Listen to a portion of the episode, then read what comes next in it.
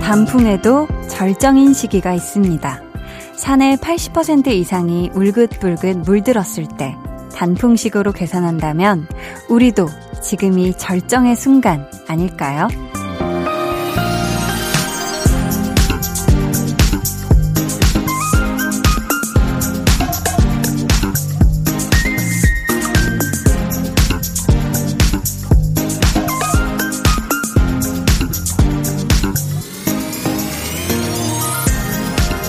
올해도 이번 10월도 어느새 80%가 지나고 있잖아요.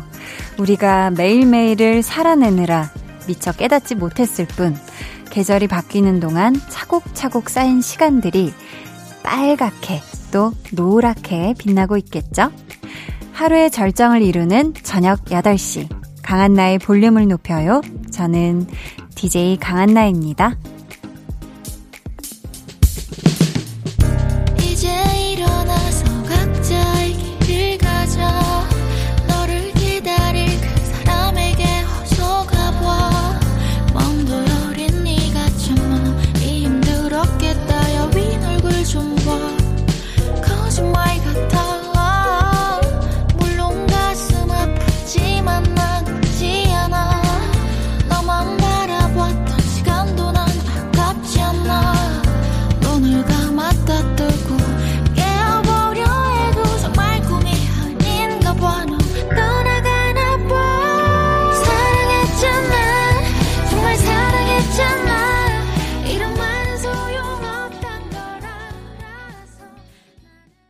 강한나의 볼륨을 높여요 시작했고요. 오늘 첫 곡은 헤이즈 피처링 크러쉬의 만추였습니다. 그러게요. 보니까 10월도 그렇고 올해 2020년도 그렇고 시작 하고 나서 어느새 벌써 시간의 80% 이상이 지나는 시점이 됐어요. 음, 100%로 꽉 채워질 때까지 얼마 안 남았다고 생각을 하면 살짝 아찔한 것 같기도 하고 왠지 모르게 초조한 기분도 드는 것 같고요. 근데 또 다르게 생각해 보면 우리가 이 시간들을 완벽하게 꽉 채우고 나면 다시 0부터 시작할 수 있는 그런 새로운 시간들이 주어질 거잖아요. 그렇게 생각하면 우리가 이 시간을 조금 더 기대하고 설렘을 느낄 수도 있지 않을까 싶습니다. 어, 10월의 마지막 일요일이에요. 2부에는 백은하 소장님과 함께 합니다. 배우는 일요일. 이번 주에는 어떤 역할이든 유연하게 스스로를 맞추는 배우 김태리 씨에 대해 공부할 거니까 기대해 주시고요. 그럼 저는 볼륨을 오색 찬란하게 물들여주는 광고 후에 다시 올게요. Volume up, tension up, listen up. 어떤 의미인지 맞춰주시면 되겠습니다. 홍범 비니님, 문제 주세요. 아, 근데 이렇게 건반을 가운데 손가락으로 이렇게 누르시네요. 오늘 휘파람에는 또 특별히 볼륨의 강소연 PD가 수고해 주시겠습니다.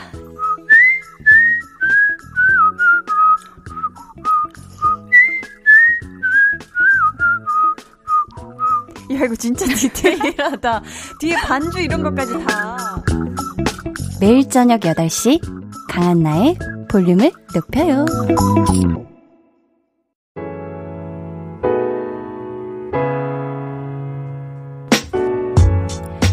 새로운 한 주를 위해 에너지를 채워야 하는 일요일 밤.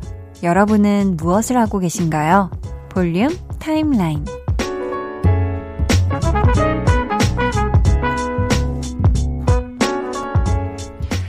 일요일 이 시간 신나게 바깥에서 놀다가 집에 가시는 길인 분들도 있으실 거고, 편안하게 이미 집에서 쉬고 계신 분들도 계실 거고, 자, 뭐, 어딘가를 향해 바쁘게 가시는 분도 계실 텐데, 우리 3824님은 하루 종일 말 한마디도 못했어요. 얘기할 사람이 없는 자취생이거든요. 심심해서 비즈 십자수를 시작했는데요. 히히. 언니랑 문자 소통하면서 할 거예요.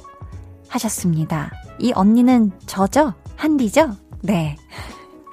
어, 이게 또 자취생은 그렇다고 하더라고요. 저는 자취를 한 번도 해본 적은 없지만 말할 상대가 없다. 그래서 자꾸만 혼잣말이 는다. 뭐 이런 얘기를 하는데 어, 수많은 자취생 여러분들 지금 듣고 계시다면 말할 상대가 없다. 하면 저 한디에게 말 좀 걸어주세요. 네, 저도 여기서 여러분들의 말을, 대화를 간절하게 기다리고 있거든요. 우리 3824님, 오늘 저녁도 이 비즈 십자수 재미나게 하시고요. 6730님은 요즘 비염이랑 결막염이 심해져서 며칠 전에 안과에 다녀왔어요. 유유. 눈은 간지럽고 코는 막히고 환절기만 되면 너무 괴로워요. 하셨습니다. 그쵸. 요즘 많은 분들이 그 환절기라 그런지 재채기도 많아지고 이게 왜 알레르기, 알러지성 그런 좀 비염이나 결막염 앓고 계신 분들도 많아요. 보면은 주변에. 저는 다행히, 어, 진짜 볼륨 시작한 다음부터 다행히 제가 봄, 가을에 독하게 그 앓는 계절성 좀 알레르기를 아주 없는 듯 지나가고 있는데 이게 또 피부로 오더라고요. 왜 한 번씩 이렇게 부었다가 가라앉고 간지럽다가 괜찮아지고 이런 식으로. 아무튼 이 환절기 우리 모두 건강하게 나자고요. 알았죠? 8342님은 음식점에 들어가면서 온도 측정을 했는데요. 36.5도가 나왔어요. 제 마음의 온도도 항상 그 정도였으면 좋겠어요. 요즘 마음에 여유가 없네요. 하셨습니다. 아이고, 왜 요즘 마음에 여유가 없으실까? 좀 요즘 많이 바쁘신가요? 우리 8342님? 밥은 잘 챙겨 먹고 있나요? 아유, 제가 다 속이 상하는데, 항상 이 진짜 따수분 온도가, 마음의 온도가 우리 8342님 마음속에 있었으면 좋겠습니다. 저희는 노래 듣고 볼륨 타임라인 이어갈게요. 성시경의 나의 밤, 나의 너.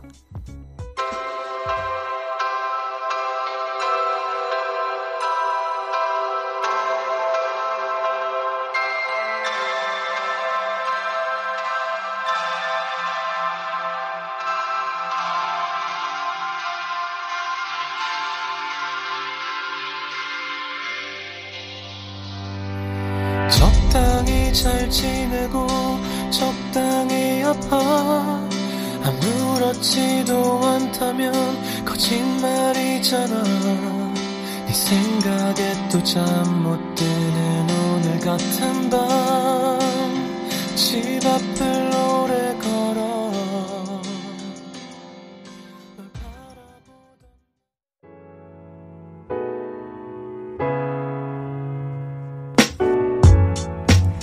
성시경의 나의 밤 나의 너 듣고 오셨고요.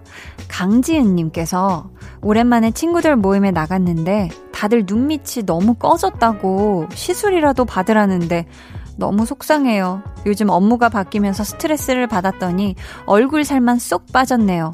뱃살은 그대로인데요. 유유. 한나 씨의 위로가 필요해요. 라고 하셨습니다.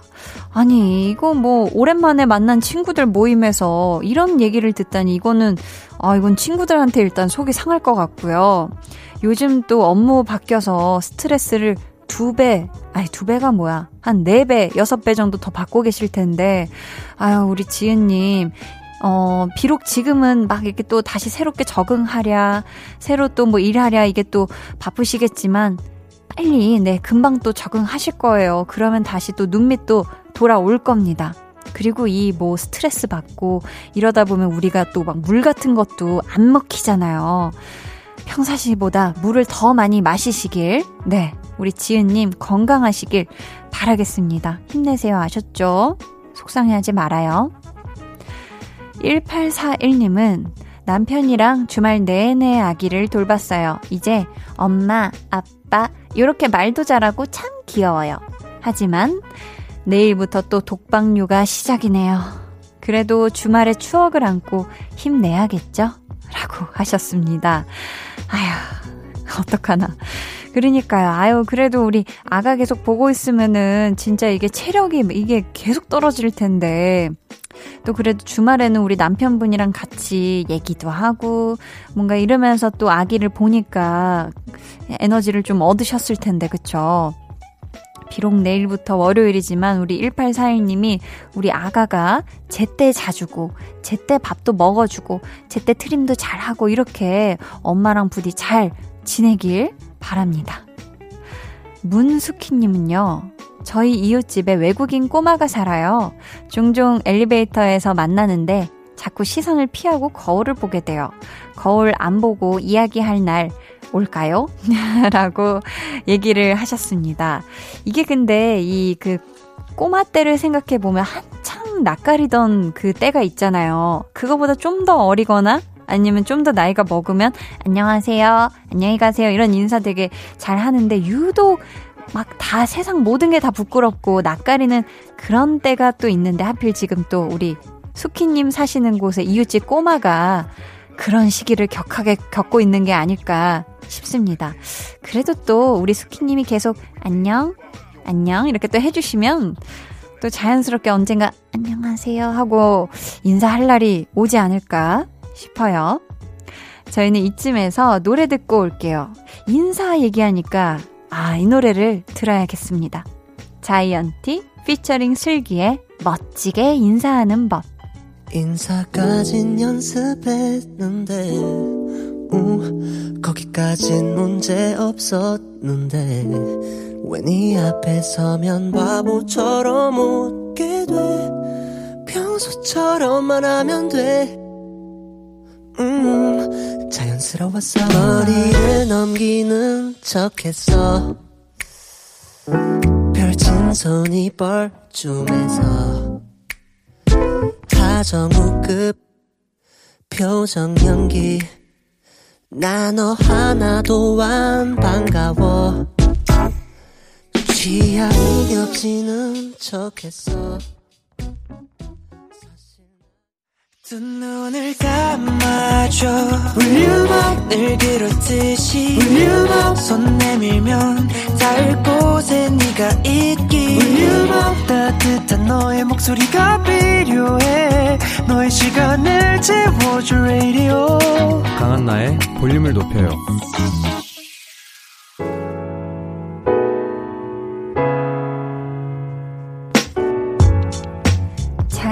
자이언티 피처링 슬기의 멋지게 인사하는 법 듣고 오셨습니다. 음, 여러분 사연도 볼게요. 0943님, 경력이 단절돼서 이것저것 열심히 배워보고 있어요.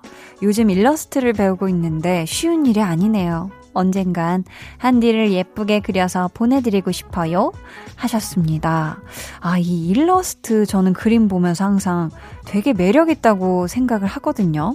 근데 뭐 일러스트 뿐만이 아니라 어떤 사람의 손을 거쳐서 이렇게 그려지는 것들, 뭔가 이런 창작물을 보고 있으면 되게 신기한 것 같아요. 뭐 제가 이쪽으로 배워보지 않아서 더 그런 것도 있지만, 음, 우리 0943님, 멋들어지게 배운 이 일러스트로 언젠가 한디 얼굴도 뭐 예쁘게는 안 그려주셔도 되고요. 그려서 보내주시면 아주 감자감자하게 한디가 받도록 하겠습니다. 어, 0959님은요, 돈도 안 들고, 제약도 크게 없는 계단 오르기 다이어트. 그게 그렇게 좋다는데, 왜 저는 도전을 못하는 거죠? 20층 3번 오르기 도전해볼까요? 라고 하셨는데, 보자, 보자. 제가 어지간하면, 어우, 도전해보세요. 도전은 좋죠라고 말씀을 드리고 싶으나, 한 번에 20층 3번 오르기는 너무너무 무리예요. 이거는 왜냐면 한 번 하고 다시는 안 할 수가 있기 때문에 20층 3번 오르기 말고 그 전에 10층 한 번 오르기 이 도전을 처음 시작해 보시고 괜찮으면 10층 두 번 오르기 이런 식으로 살살 늘리시는 게 어떨까. 그리고 막 뭐든 그래요. 사실 뭐 이게 몸에 좋은 거 알면서도 이 자세로 이렇게 앉아 있는 게 내 척추와 골반에 좋은 걸 알면서도 이게 사실 이게 잘 안 되잖아요. 그쵸? 음, 임지영님은요, 이사한 집에서 라면 먹고 있어요. 음, 맛있겠다. 저 혼자 사는 첫 집인데요. 그동안 혼자 사는 낭만을 꿈꿔왔던지라 너무 기분 좋은 밤이에요. 하셨습니다. 야, 혼자 사는 낭만을 꿈꾸다가 딱 그 집에 이사한 첫날, 이때는 뭐 안 먹고 그냥 뭔가 이 집만 바라보고 있어도 흐뭇하지 않을까. 근데 거기다가 맛있는 후루루 짭짭, 후루루 짭짭 맛 좋은 라면까지. 야, 이 지영님 아주 그냥 근사한 저녁을 보내고 계신 것 같은데, 앞으로도 이 혼자 사는 첫 집에서 이 낭만 다 펼치시길 바라겠고요. 그럼 저는 노래 듣고 2부에서 돌아올게요. 박재범, 기린, 피처링 어글리덕의 오늘 밤엔.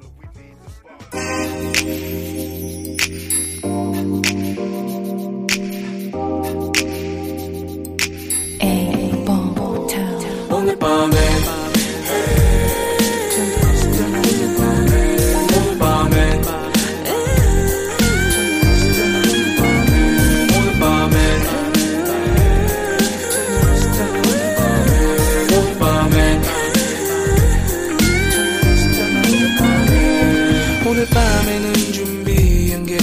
별로 없지만 왠지 모르게 난 기대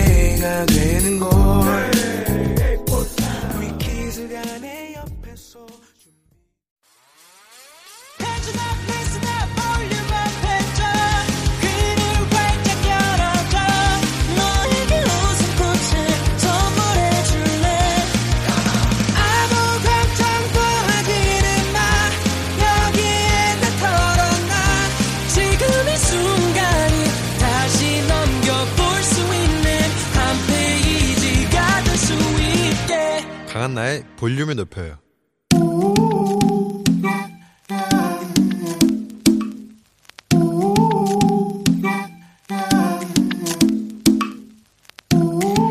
볼륨 가족이라면 누구나 무엇이든지 마음껏 자랑하세요. 네, flex. 오늘은 김현정님의 flex입니다. 오랜만에 집안 어르신들께 안부 인사 싹 드렸습니다. 추석 때 못 찾아뵌 게 마음에 걸렸거든요. 다들 생각보다 너무 반가워하셔서 너무너무 죄송했어요. 앞으로는 자주자주 안부 인사 드려야겠어요. 아이고, 우리 정희정이 현정이님. 안부 전화를 그것도 집안의 모든 어르신들께 싹다 돌리셨다니 그 빛나는 공경심과 실천력 칭찬해드리고요. 이 한마디 외치겠습니다. 누가 이 시대에 유교거를 묻거든 고개를 들어 김현정님을 보게 하라 a flex.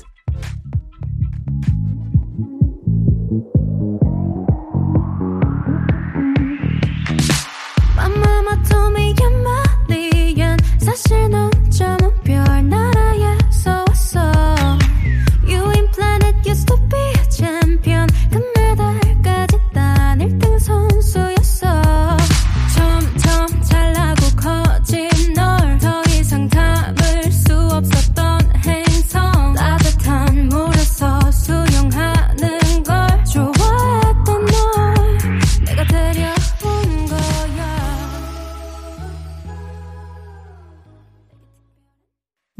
오늘은 김현정님의 넷플렉스였고요. 이어서 들려드린 노래는 지난 목요일 볼륨에 나왔던 우리 악뮤 수현 씨의 신곡 수현의 에일리언이었습니다. 사연 감사하고요. 선물 보내드릴게요. 여러분도 이렇게 칭찬거리나 자랑거리가 있다면 아주 아주 맨 편하게 사연 보내주세요. 강한나의 볼륨을 높여요 홈페이지 게시판에 남겨주시면 되고요. 문자나 콩으로 참여해 주셔도 좋습니다. 그럼 저는 광고 듣고 배우는 일요일로 돌아올게요.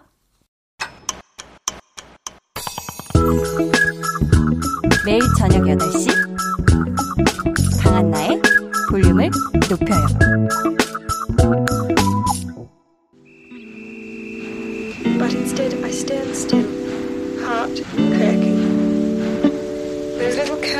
Back of his head bouncing as he steps out of my life.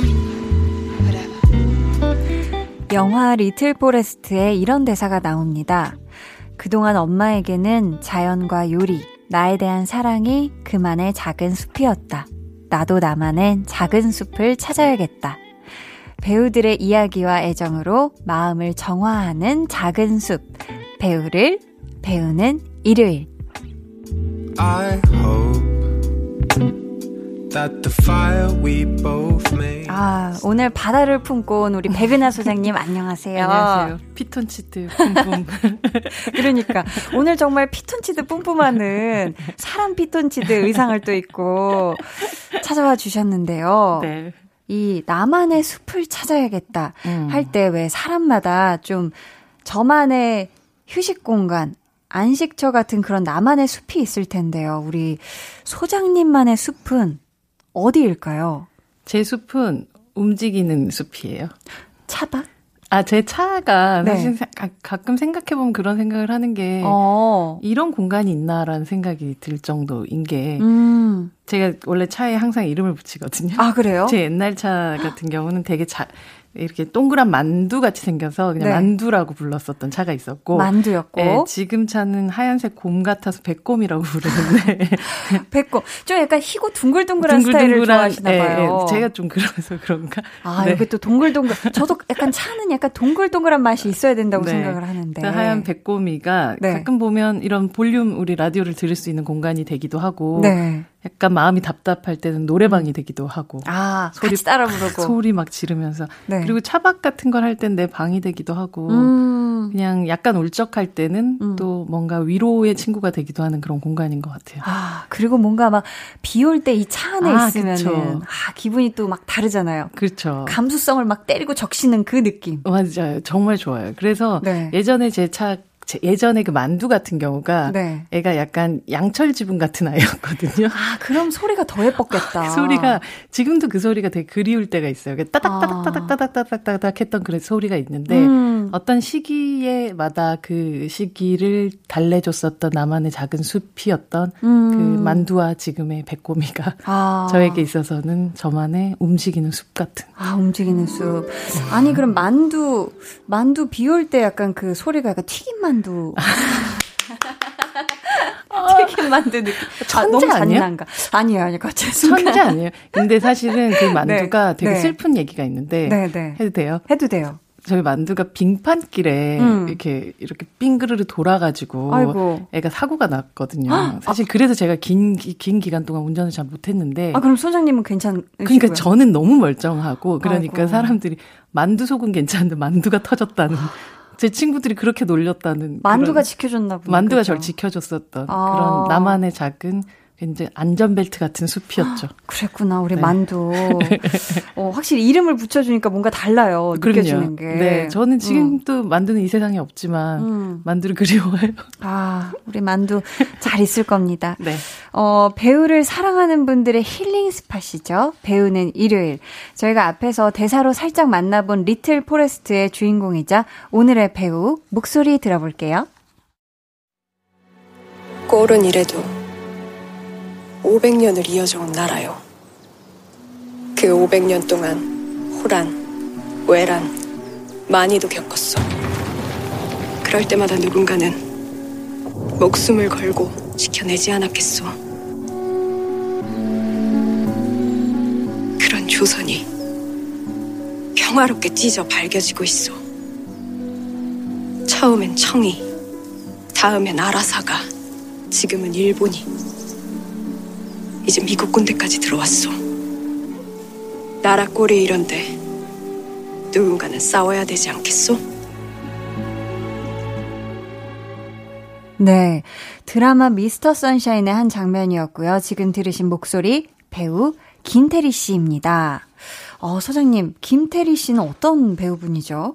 어, 김태리 배우는 뭐 여러분들에게 있어서는 한 5년도 안 된 그 짧은 시간 안에 가장 강렬하게 다가오고 네. 그리고 강렬한 존재감을 만들어냈던 그런 배우인 것 같고 음. 뭐 저로서는 김태리 배우는 아 뭐랄까 세상 세상에 사람이 저렇게까지 남의 얘기를 음. 구체적으로 똑바로 듣고 아. 자기가 잘못 들은 것 같으면 다시 한번 물어봐서라도 그 질문이든 혹은 그 사람이 했던 얘기에 진위를 묻고 음. 거기에 맞춰서 또 자기가 해야 할 이야기를 찾아가는 그런 사람이긴 했었어요. 아, 저는 그 영화 아가씨에서 김태리 네. 씨를 처음 어, 보게 되었는데요.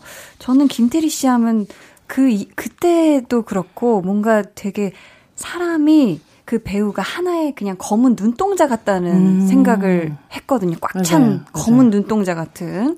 오늘 또 소장님과 이런저런 이야기를 하다 보면 또 이야기들이 많이 나올 것 같은데. 박찬욱 감독도 차돌 같다는 얘기를 하시기도. 차돌. 네, 단단한 차돌 같다고 그런 어. 얘기도 하셨죠. 네.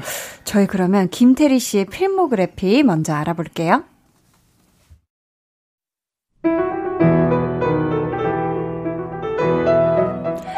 데뷔 2015년 영화 모보노 대표작 영화 아가씨 1987 리틀 포레스트 드라마 미스터 선샤인 대표 수상 경력 2016년 부일영화상 청룡영화상 신인상 2018년 대한민국 대중문화예술상 문화체육관광부 장관 표창 2018년 디렉터스 컷 시상식 올해의 여자배우상 2020년 대중의 마음을 훔치는 심 스틸러로 아름답게 만개한 배우 김태리. 네. 방금 소개하면서 비지로 흐른 음악은요, 영화 아가씨 OST, 오래된 흉터와 신선한 분홍색 상처였습니다. 어, 제목이. 신선한 분홍색 상처, 이런 제목을 가지고 있는지 몰랐어요. 이 음악을 되게 자주 들었지만. 저도요. 오래된 흉터는 히데과 가시 같고, 신선한 음. 분홍색 상처는 되게 음, 네, 음. 그렇군요. 네. 그렇네요. 네. 또 김태리 씨가 출연한 작품이 보면 수가 많지는 않지만 네. 그 속에서 보여준 김태리 씨 모습이 워낙에 전부 다 특색이 있고 강렬하게 남아 있는데요. 데뷔작은 보니까 단편 영화 모하노였어요. 정확하게 말하면 네. 그, 그 시기에 뭐 많은 작품들을 좀 찍기는 했었는데 네. 2013년도에 문영이라는 작품이 있어요. 네. 이 작품이 음. 어, 거의 데뷔작이라고 볼 수가 있기도 하고 음. 뭐이 작품을 또 볼 수도 있고 네. 그렇긴 한데 이뭐 모하노 모보노 뭐 모보노 모하노 아 모하노인가요? 제목이 모보노인가요? 모하노였어. 음, 음. 모보노 왜냐하면 이이 네. 이 영화에서 어떤 남성분이 등장을 네. 해서 네. 지나가는 사람들한테 야, 뭐 봐! 뭐 이렇게 하면서 뭐 보나! 뭐 이렇게 하면서 얘기하면서 아. 사람들한테 막 소리를 지르면서 다니거든요. 아, 그래서? 네, 뭐 네. 번호고 음. 그때 지나가면서 아, 저 아저씨 뭐 하는 사람이야 라고 음. 얘기하고 옥상에서도 저 아저씨 뭐 하는 사람이야 하는 여고생으로 나와요. 아, 그게 김태리 씨였구나. 네, 멀리서 되게 보여요. 그리고 뭐 지나가는 네. 다른 여성 역할로도 또 옷을 갈아입기도 하고. 오. 네, 근데 이제 원래 연극 무대부터 시작을 했었는데. 김태리 씨가요? 네, 그 연극 극단 대표님이 연출했었던 그런 단편이 였었고 아. 그거에 이제 출연을 하게 됐었던 그 작품이었었고 네. 어 문영이라는 작품에는 이제 캠코더를 들고 음. 어, 사람들을 촬영을 하는 무, 어, 농인 여성이에요. 아. 그래서 처음부터 끝까지 말을 한마디도 하지 않고 눈빛으로만 네. 사실 영화를 느끼게 해주는데 네. 이후에 이제 아가씨 이후에 어, 김태리한 배우에 대한 궁금증이 굉장히 많이 생기면서 맞아요. 조금 50 몇 분짜리 정도의 그 음. 편집본으로 다시 DVD가 음. 나오기도 하고 맞아요, 맞아요. 그런 어. 작품이죠. 근데 또 많은 분들이 사실 김태리 씨를 처음으로 발견한 작품은 아마도 아가씨가 아닐까 싶어요. 그쵸? 네, 저도 그럴 수밖에 없었던 게이 음. 아가씨를 찍고 있었던 시기 그리고 아가씨가 개봉했던 시기가 제가 잠깐 한국을 비웠던 시기였었는데 아, 영국 가셨을 네, 때 공부 그때 영국에서 저희 집 바로 앞에 이런 시네마테크 같은 게 있었는데 네. 이런 예술 영화관 같은 게 있었는데 아가씨 개봉한다고 몇 달 전부터 거기를 아. 꾸미는 거예요. 오. 그 되게 예쁜 곳이었거든요. 네. 그래서 Curzon이라는 뭐 한국에는 없는 브랜드니까 그런 음. 시네마테크였는데 거기 보면 뭐 히데코의 뭐 거실 뭐 이런 아. 식으로 따로따로 공간에 네, 네, 네. 그래서 그 공간에서 항상 저는 아, 이 영화 도대체 어떤 영화일까 막 손꼽아 기다렸던 기억이 나고 어. 영화를 보자마자 정말 네. 아, 진짜 아름답다. 이런 어. 기억 저는 정말 정말 이 영화를 많은 외국 친구들하고 같이 기다려서 아, 영국에서 봤... 보셨겠네요. 네, 그리고 영국에도 이후에 감독님이 그러니까 박찬욱 감독님이 리틀 드러머 걸이라는 작품을 BBC 드라마를 찍기도 했지만 네. 어, 해외에서 특히 유럽 쪽에 박찬욱 감독님 팬이 엄청 엄청 많아요. 음. 특히나 뭐 영화과 이런 공부를 하는 친구들한테서 박찬욱 네. 감독은 또 약간 어, 동양에서 온 미스테리어스한 어. 그런 어 뭔가 아티스트 같은 느낌이 굉장히 많기 때문에 네. 이 영화에 대한 그 기대치가 엄청 높았었거든요. 아, 그랬었구나. 물론 김민희 배우는 화차 때부터 너무 잘한다는 걸 알고 있었는데 네. 도대체 저 신인 배우는 어떻게 할까라고 궁금해하다가 음. 이제 말 그대로 뚜껑을 딱 열었는데 깜짝 놀란 거예요. 아, 그러니까요. 참, 저희 또 오늘도 역시나 마칠 무렵에 퀴즈 내드릴 거니까요. 여러분 끝까지 집중해서 들어주시고요. 저희는 노래를 듣고 와서 계속해서 이야기를 나눠볼게요. 김태리 씨가 강동원 씨와 함께 부른 노래죠. 영화 1987 OST. 가리워진 길 연희 듣고 올게요.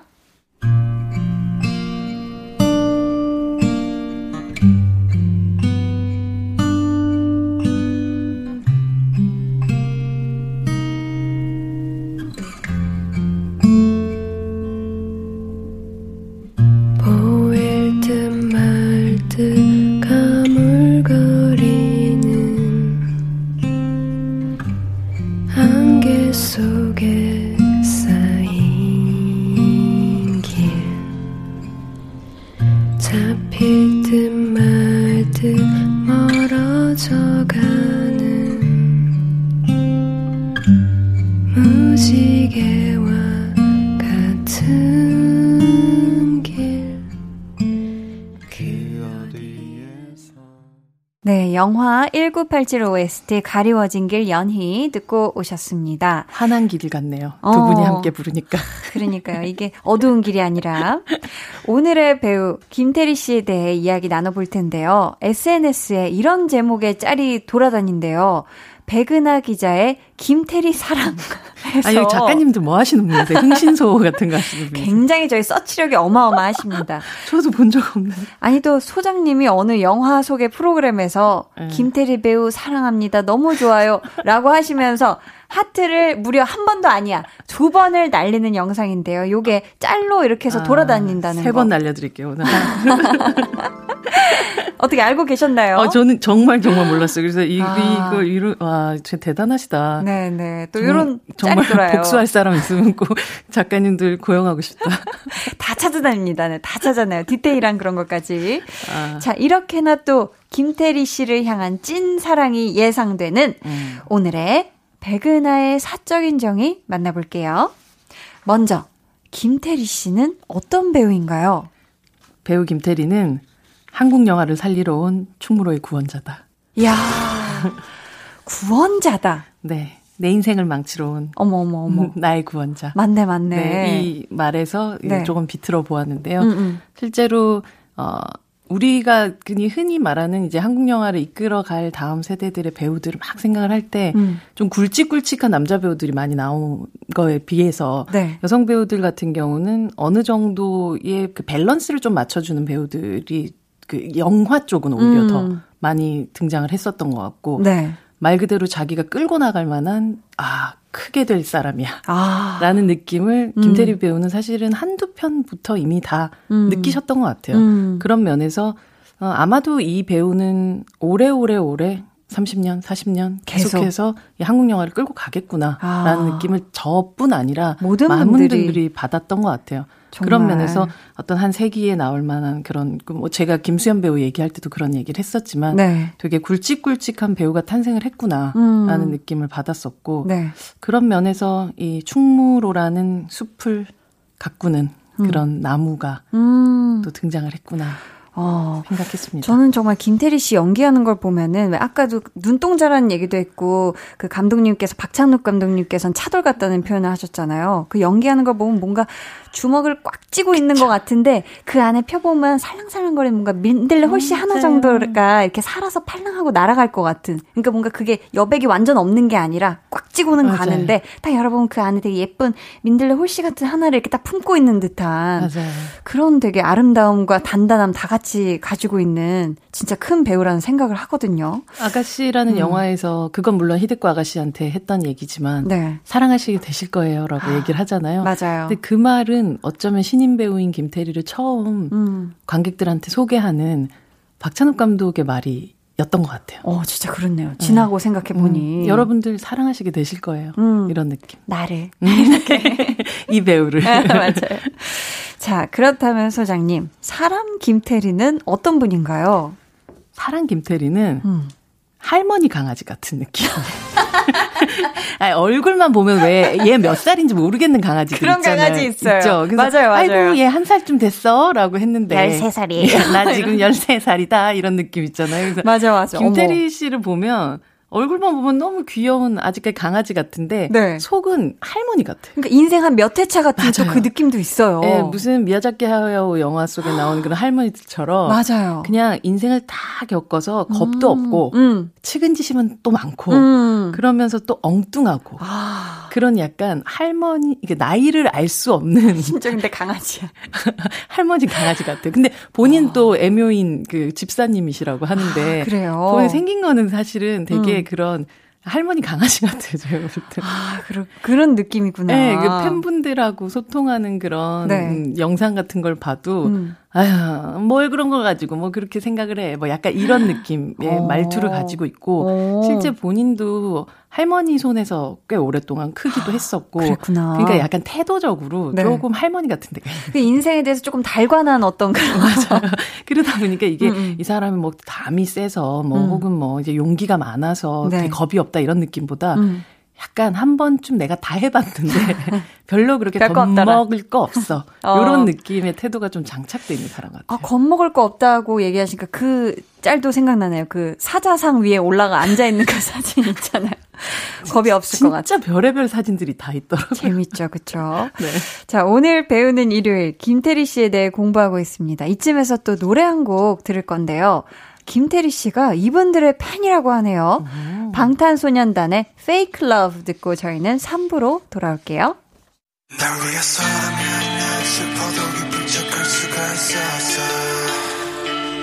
널 위해서라면 난 아파도 강한 척할 수가 있었어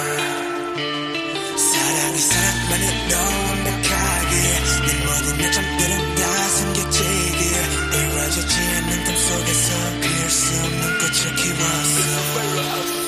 수 없는 꽃을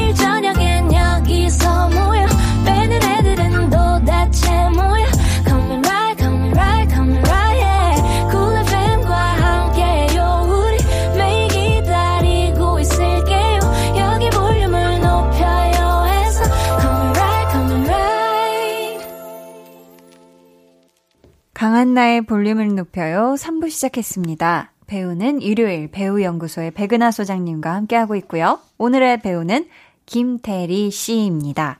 어, 닉네임 테리 만만세님께서 소장님, 김태리 배우를 인터뷰하면서 가장 기억에 남는 에피소드가 무엇인지 궁금해요. 또 앞으로 보고 싶은 김태리 배우의 캐릭터는 무엇인지 이야기해 주세요. 라고. 음. 아, 영화 1987 개봉 당시에도 또 인터뷰를 하신 걸로 아는데 혹시 기억에 남는 에피소드 같은 거 있으신가요? 어, 1987 때 뭐 저하고 있었던 그런 에피소드는 아니었었고 네. 1987 때는 아니었었고 저는 그 얘기가 제일 기억에 많이 남는 것 같아요. 어떤 거요? 박찬욱 감독하고 처음에 오 디션을 볼때 했던 어, 얘기가 네.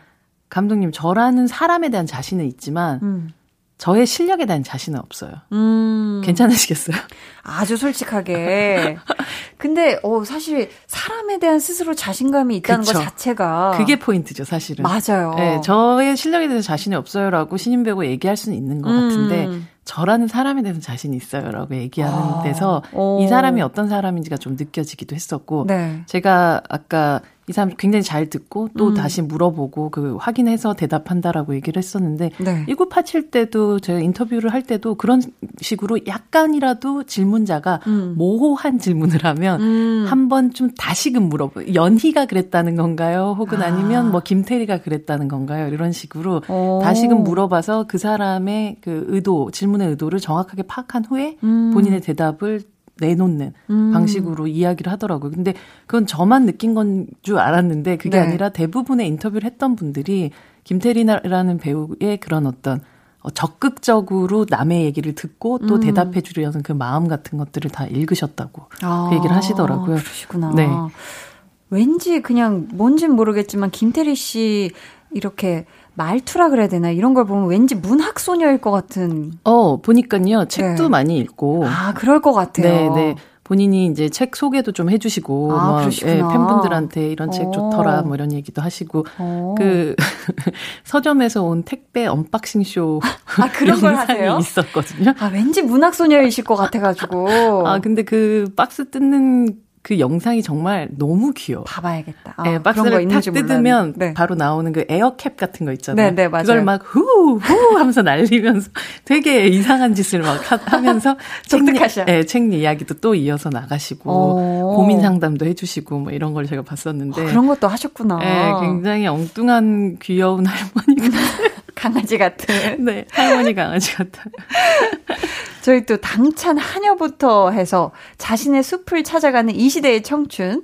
조선을 살리기 위해 총을 든 의병까지 어느 하나 겹치는 것 없이 다채로운 맞아요. 인물을 보여줬는데요.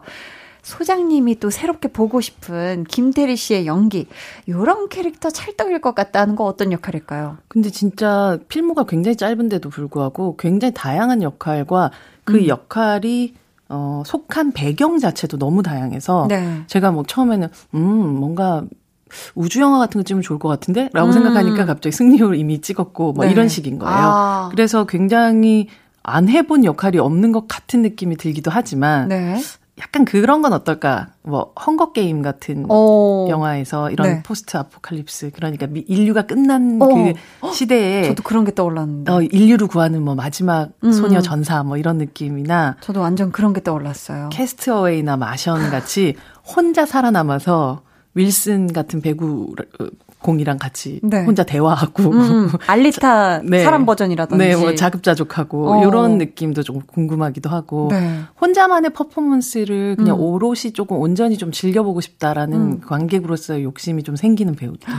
저도 이 질문 보면서 상상했을 때 저도 한참 미래에 음. 인류가 다 사라진 다음에 최후의 1인 같은 그런 느낌을 그 느낌 있죠. 완전 받았거든요. 그 얘기를 하고 싶었는데 딱 어, 소장님께서 맞아요. 우리 마음이 통했군요. 통했어. 근데 약간 퓨리오사 같은 느낌은 좀 아니고 아, 그것보다는 네, 그런 그 미래 소년 코난 같은 데서 나올 것 같은 그런 코난의 여자 버전 같은 어. 느낌이라고 어, 해야 하나? 맞아요. 맞아요. 네, 네, 그런 느낌을 좀 주는 것 같아요. 그건 결국은 생각을 해 보면 네.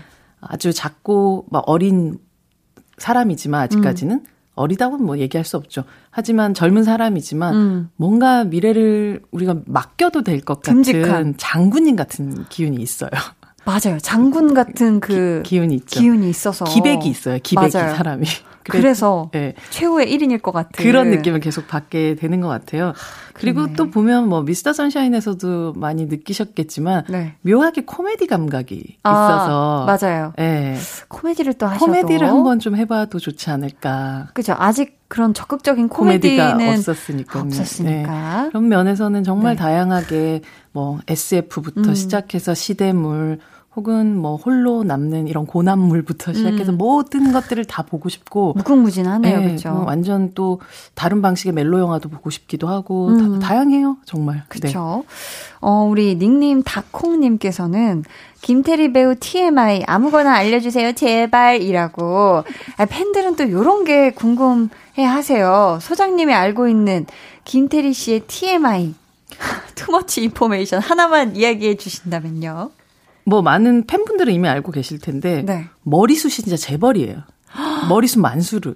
아, 머리숱이 엄청 많으시구나. 네, 그래서 그 헤어 하시는, 그러니까 영화계 헤어 하시는 분들이 네. 하시는 얘기 머리 고무줄 있잖아요. 까만 네. 고무줄. 이게 네. 한 번에 안 되는데. 다 터지고. 터지고. 계속 하다가 터지고 하다 가 터져갖고 몇 번을 이렇게 해서 꽁꽁 묶어야지 그게 안 터지는데. 와. 머리가 심지어 이제 검은, 완전 흑 흑발에 네, 그 숱도 두껍고, 두껍고 숱이, 숱이 많은 그런 아주 강한고 어. 건강한 모발이어가지고 네, 네.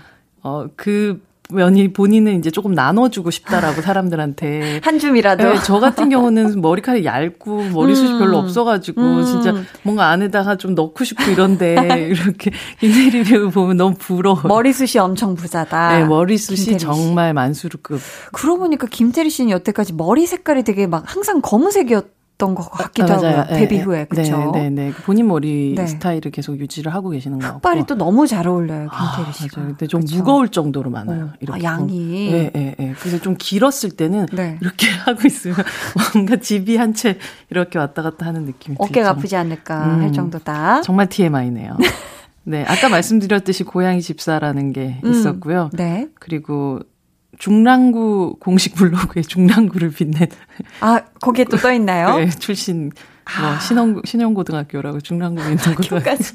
아, 굉장히 많은 정보를 정말 알고 계신 우리 오늘 배우는 일을 김태리 씨에 대해 이렇게 같이 공부하고 있는데요. 이제 소장님의 원픽 백은하의 신의 한 수 만나볼게요. 소장님을 육성으로 고백하게 만든 김태리 씨의 연기 어떤 작품에서 볼 수 있을까요? 역시 뭐 아가씨를 다 좋아하시겠지만 네. 그건 이제 모두들 그러실 테니 네. 김태리라는 배우를 좀 어, 사계절 지켜볼 수 있었던 영화 아. 바로 리틀 포레스트입니다. 음. 음. 리틀 포레스트라는 영화 속에 보면 네. 아주 심기라는 어 말하자면 농사 용어가 나오는데 네. 어 어떠한 식물들을 음. 예, 단단하게 뿌리 내리게 하기 위해서 음. 어떤 다른 곳에서 잠시 심었다가 거기서 뿌리가 좀 내리면 진짜 자라나야 될 땅으로 옮겨서 음. 거기서 다시 단단하게 다시 심는 그런 과정을 거치는데 네. 약간 김태리라는 배우에 대한 아주 심기 같은 영화가 리틀 음. 포레스트였던 것 같아요. 아. 누군가의 아주 유명한 감독의 오디션을 통과해서 어, 굉장히 뭐 혜성처럼 음. 뭐 떠오른 등장해서. 등장한 그런 배우로서 사랑받고 또 사실 잊혀질 수도 있는 부분이 있잖아요. 네. 근데 리틀 포레스트를 보면서 아 감독님의 선택이 늦, 어, 틀리지 않았구나라는 거 확인하는 동시에 음. 충무로라는 이 곳에 정말 단단하게 아주 심기 딱 되는 그런 순간을 저는 리틀 포레스트라는 영화를 보면서 확인을 했었던 것 같고 네. 아주 극적인 그리고 드라마틱한 상황 속에 있었던 어, 영화가 아가씨였다면 음. 이 영화는 우리가 지금 동시대를 살아가고 있는 동시대에서 정말 또 고통받았고 도시에서 음. 고통받았던 이 영혼이 어떻게 치유받는가 하는 것들도 느낄 수 있는 동질감 뭐 그런 동병상련 같은 걸 같이 느낄 수 있어서 또 그러면서 같이 치유되는 것까지 같이 느꼈던 그런 네. 영화가 바로 리틀 포레스트여서 저는 이 영화로 어, 드디어 김태란 배우가 우리와 함께 현실 속에 친구가 음. 되었구나. 아. 라고 생각했어요. 그러니까 이 영화에선 좀 더 편안하고 일상적인 네. 김태리 씨의 또 매력을 그쵸. 만나볼 수가 있는 거잖아요. 음. 그렇죠? 김태리 배우를 또 아마도 어 정말 저런 박찬욱 감독 영화에만 나오는 예술 영화 배우 아니야라고 생각하셨던 음. 분들에게는 굉장히 가까이 있는 내 친구처럼 느끼게 만들어줬던 영화. 바로 리틀 포레스트였던 것 같아요. 네. 저희는 이쯤에서 또 노래 듣고 올게요. 백은하 소장님이 뽑은 김태리 씨의 신의 한 수 영화 리틀 포레스트의 OST입니다. 융진의 걷는 마음.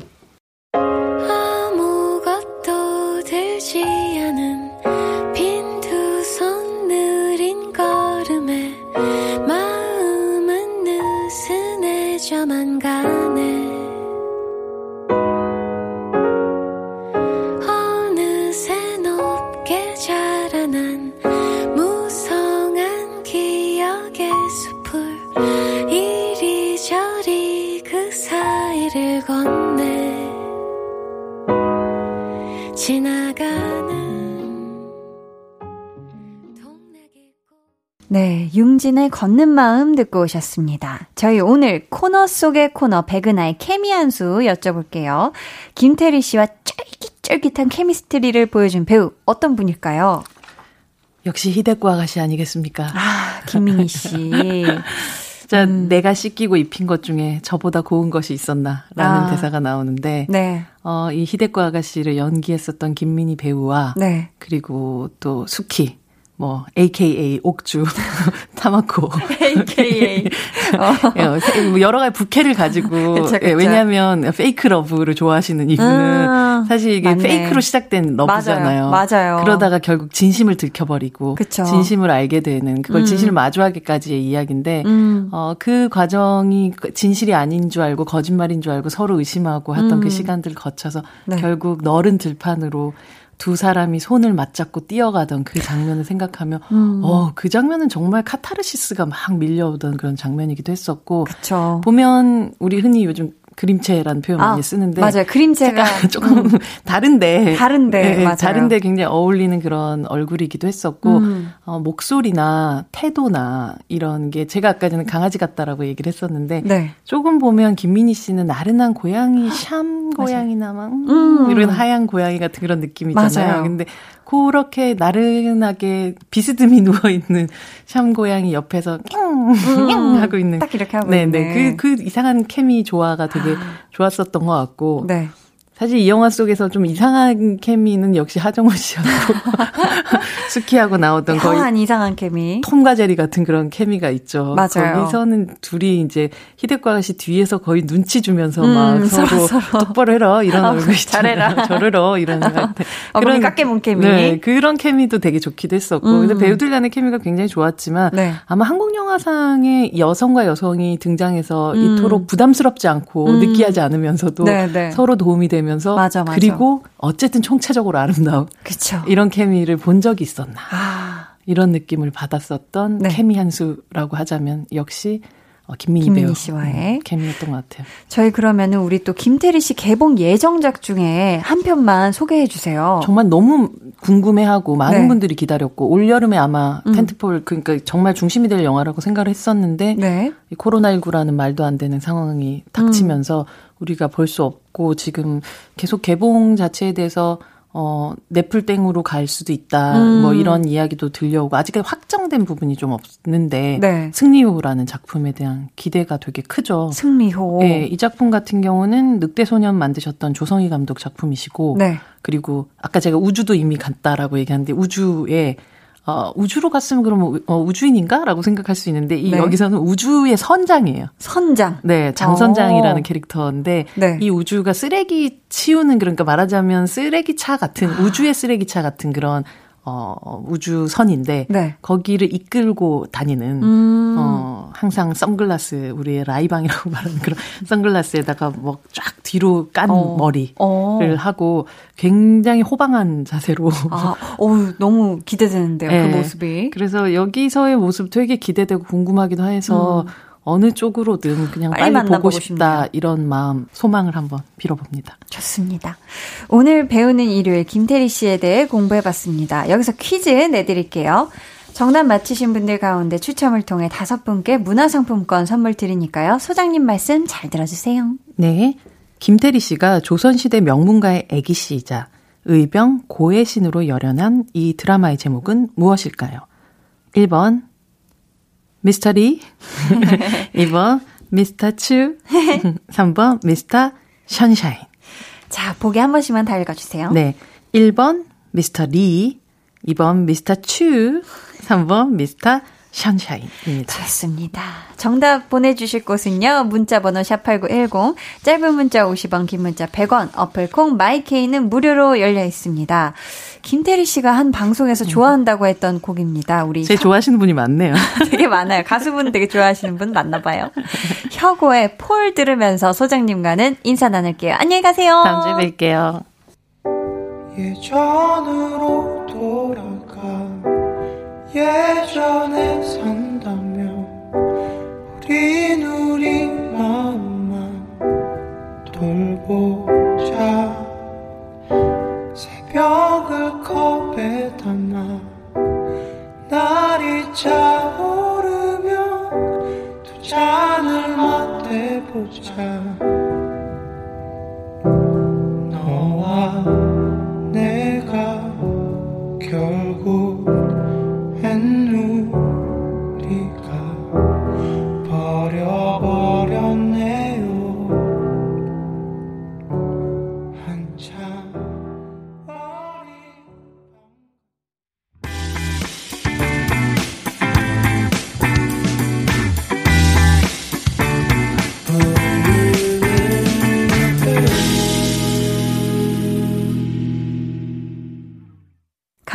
볼륨을 높여요 함께하고 있습니다. 오늘 배우는 일요일은 김태리 씨에 대해 공부해봤는데요. 앞에서 퀴즈 내드린 퀴즈 정답 발표할게요. 김태리 씨가 조선시대 명문가의 애기씨이자 의병 고애신으로 열연한 이 드라마의 제목은 무엇일까요? 1번 미스터 리, 2번 미스터 츄, 3번 미스터 선샤인, 정답은 3번 미스터 선샤인입니다. 정답자 중에서 문화상품권 받으실 다섯 분은요, 방송 후에 강한나의 볼륨을 높여요 홈페이지 공지사항 선곡표 게시판에서 확인해주세요. 노래 들을게요. 블랙핑크의 Lovesick Girls.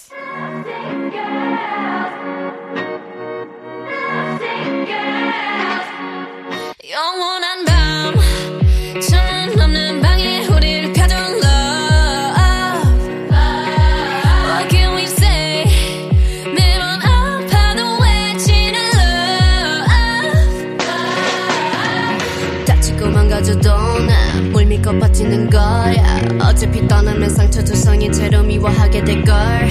끝장을 보기 전 끝낼 순 없어. 이 아픔을 기다린 것처럼. They're gonna be jealous. 모두 다 따라하게끔 jealous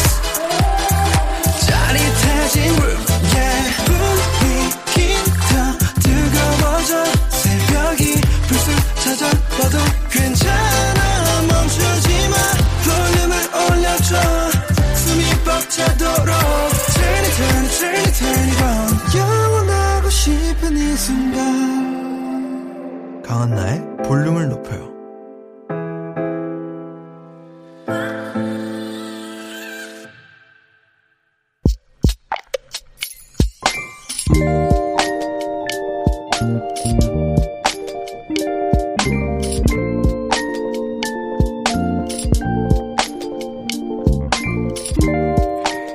아내와 딸을 위해 요리를 시작했다. 즐겁다. 이번엔 고추장 불고기를 만들어줬는데 내가 사랑하는 두 여성분에게 엄지척을 받았다. 이게 바로 요리를 좋아할 수밖에 없는 이유. 25년 동안 아내가 해준 밥 얻어먹기만 하다 주말마다 챙겨준 지 5개월째. 아무리 생각해도 참 잘했다, 나.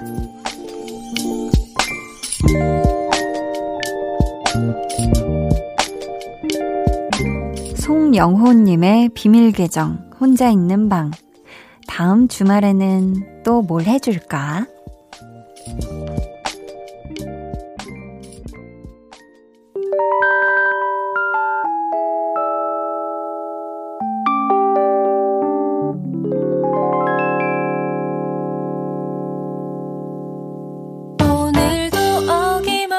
같은 시간에 일어나 몇 년간 반복했던 바쁜 아침을 보내고 이제는 익숙해져 버린 답답한 책상 앞에 앉아 시계를 보내.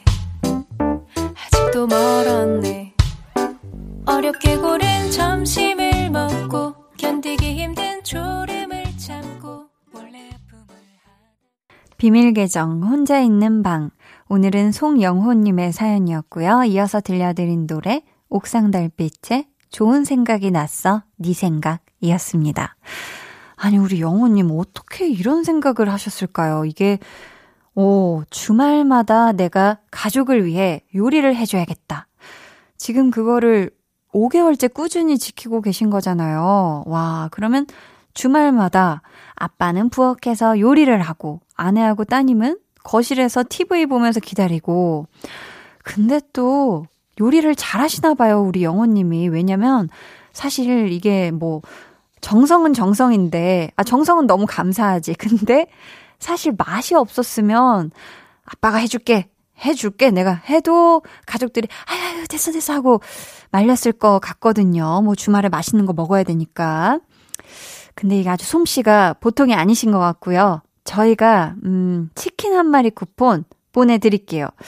이것도 어떻게 보면 우리 송영호 님이 사연 보내서 받으신 거니까 아빠가 준비한 요리야. 라고 해도 괜찮지 않을까.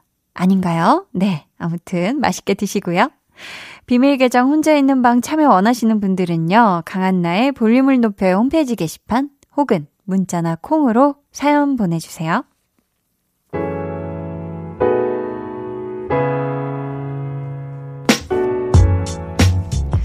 여러분 사연 만나볼게요. 8578님, 보쌈 시켜서 가족들과 맛있게 먹었습니다. 주말인데도 아침부터 일하느라 힘들었거든요. 보쌈에 소주 한 잔, 크, 하셨습니다. 아, 저는 보쌈에 소주를 곁들여 본 적은 없는 것 같은데, 제 기억엔 없는 것 같은데. 아무튼 이게 굉장히 꿀 조합인가 봐요. 그쵸? 뭔가 이게 약간 피로를 싹 녹여주는 그런 느낌인가? 아무튼 저는 이 보쌈 중에서도 왜 마늘 보쌈이라고 하죠. 마늘 소스 이렇게 찍어 먹는 거. 그거를 알게 된 지 그렇게 길지 않은데, 오, 그게 또 아주 굉장히 맛이가 있더라고요. 우리 8578님은 어떤 보쌈 드셨을지 모르겠지만, 이제 주말에 이 보쌈으로 기운을, 기력을 아주 든든하게, 아주 든든하게 챙기신 것 같으니까, 우리 월요일부터 또 같이 파이팅 합시다. 8846님께서는, 야, 이분 진짜 좋으신 분이네요. 볼륨 들으면서 한디 드라마 스타트업 같이 보고 있어요. 한디가 지치지 않길, 그리고 쭉 함께 할 수 있길 웃음 웃음 응원하고 있어요. 라고 하셨습니다. 아유, 감사합니다. 제가, 어, 이 체력을, 체력을 저의 그 어떤 의지만큼 짱짱하게 올리기 위해서 여러분, 제가 정말 별별 방법으로 체력을 다 보충하고 있거든요. 그러니까 걱정을 하덜덜덜을 마시고요. 라디오도 마음 편안하게 들으시고 드라마도 기분 좋게 마음 편안한 마음으로 보시면 될 것 같습니다. 야, 이렇게 뿌뿌뿌뿌가 이렇게 기력이 넘치는 제가 이만큼 네, 기력이 있습니다. 걱정하지를 마세요. 저희는 노래 한 곡 듣고 올게요. 제가 출연 중인 드라마 스타트업의 OST입니다. 레드벨벳의 미래.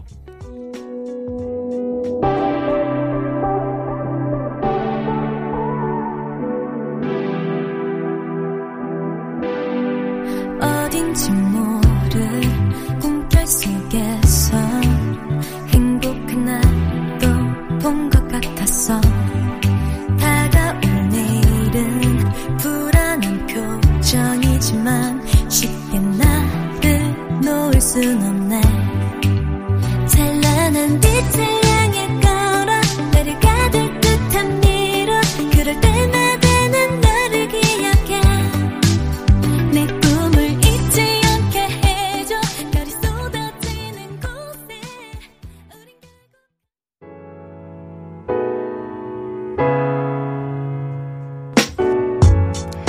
레드벨벳의 미래 듣고 왔습니다. 강한나의 볼륨을 높여요 함께하고 있고요. 여러분을 위해 준비한 선물 안내해 드릴게요.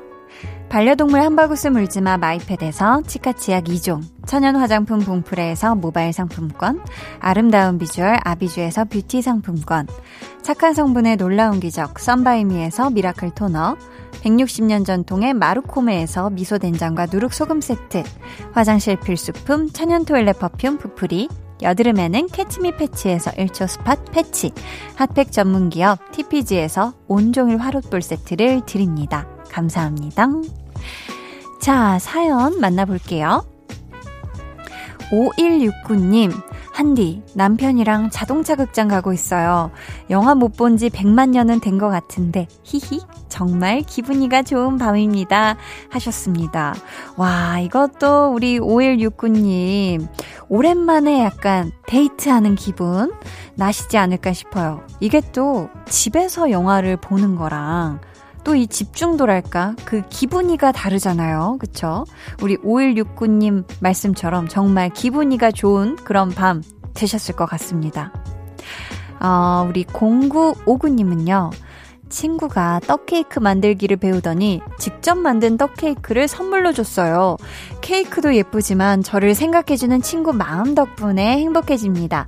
고맙다. 지영구 하트뿅 이렇게 보내주셨습니다. 야, 이건 정말 찐친이다, 그쵸? 사실 이런 거 배운 다음에 뭐 가족을 준다든지 아니면 내가 먹는다든지 이렇게 하게 마련인데 친구에게 아, 직접 선물로 준다니 이건 정말 이 친구에 대, 이 친구가 우리 오, 0959님을 향한 마음이 이건 정말 크지 않은 건가 싶고요. 저도 이 떡 케이크를 맛봤었는데 이게 보기에도 예쁜데 맛은 더 있더라고요. 네. 어, 우리 0959님 이 친구분이랑 아주 좋은 우정을 계속 이어가시는 게 더 좋을지 않을까 싶고요. 나니님은 매일 챙겨 듣고 있어요. 육아 퇴근을 기다리면서 듣곤 했는데 이제는 그냥 언니 목소리가 기다려지네요. 5개월 된 딸내미에게 한나 이모 목소리 들으면서 자자 하면서 재우는데요. 덕분에 우리 딸 요즘 꿀잠 자고 있어요.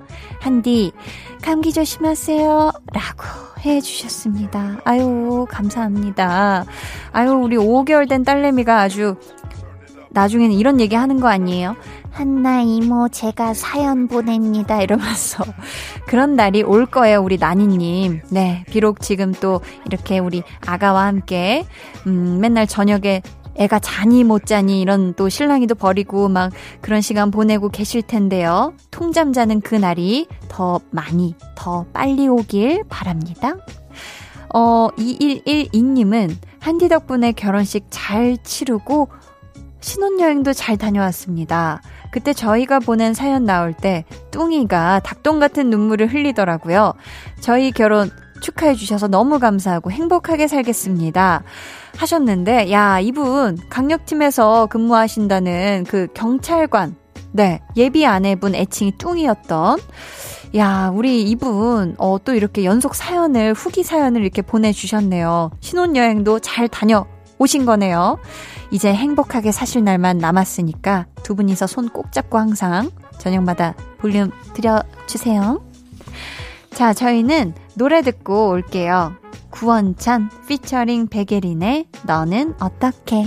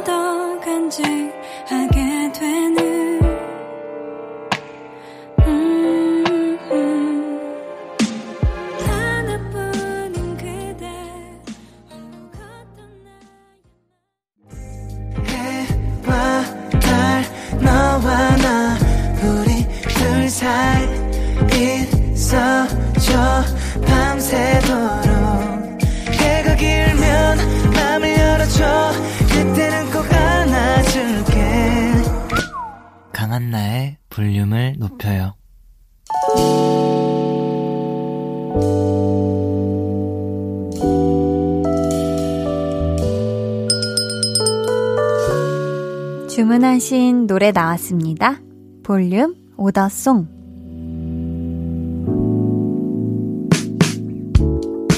볼륨의 마지막 곡은 미리 예약해주신 분의 볼륨 오더송으로 전해드립니다.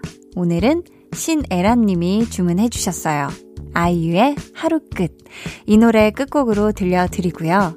내일은요, 볼륨 발레 토킹. 오랜만에 만나는 우리의 발렌맨 유재환 씨와 함께 하니까요. 기대해 주시고요. 함께 한 두 시간이 든든한 힘이 되길 바라면서 지금까지 볼륨을 높여요. 저는 강한나였습니다.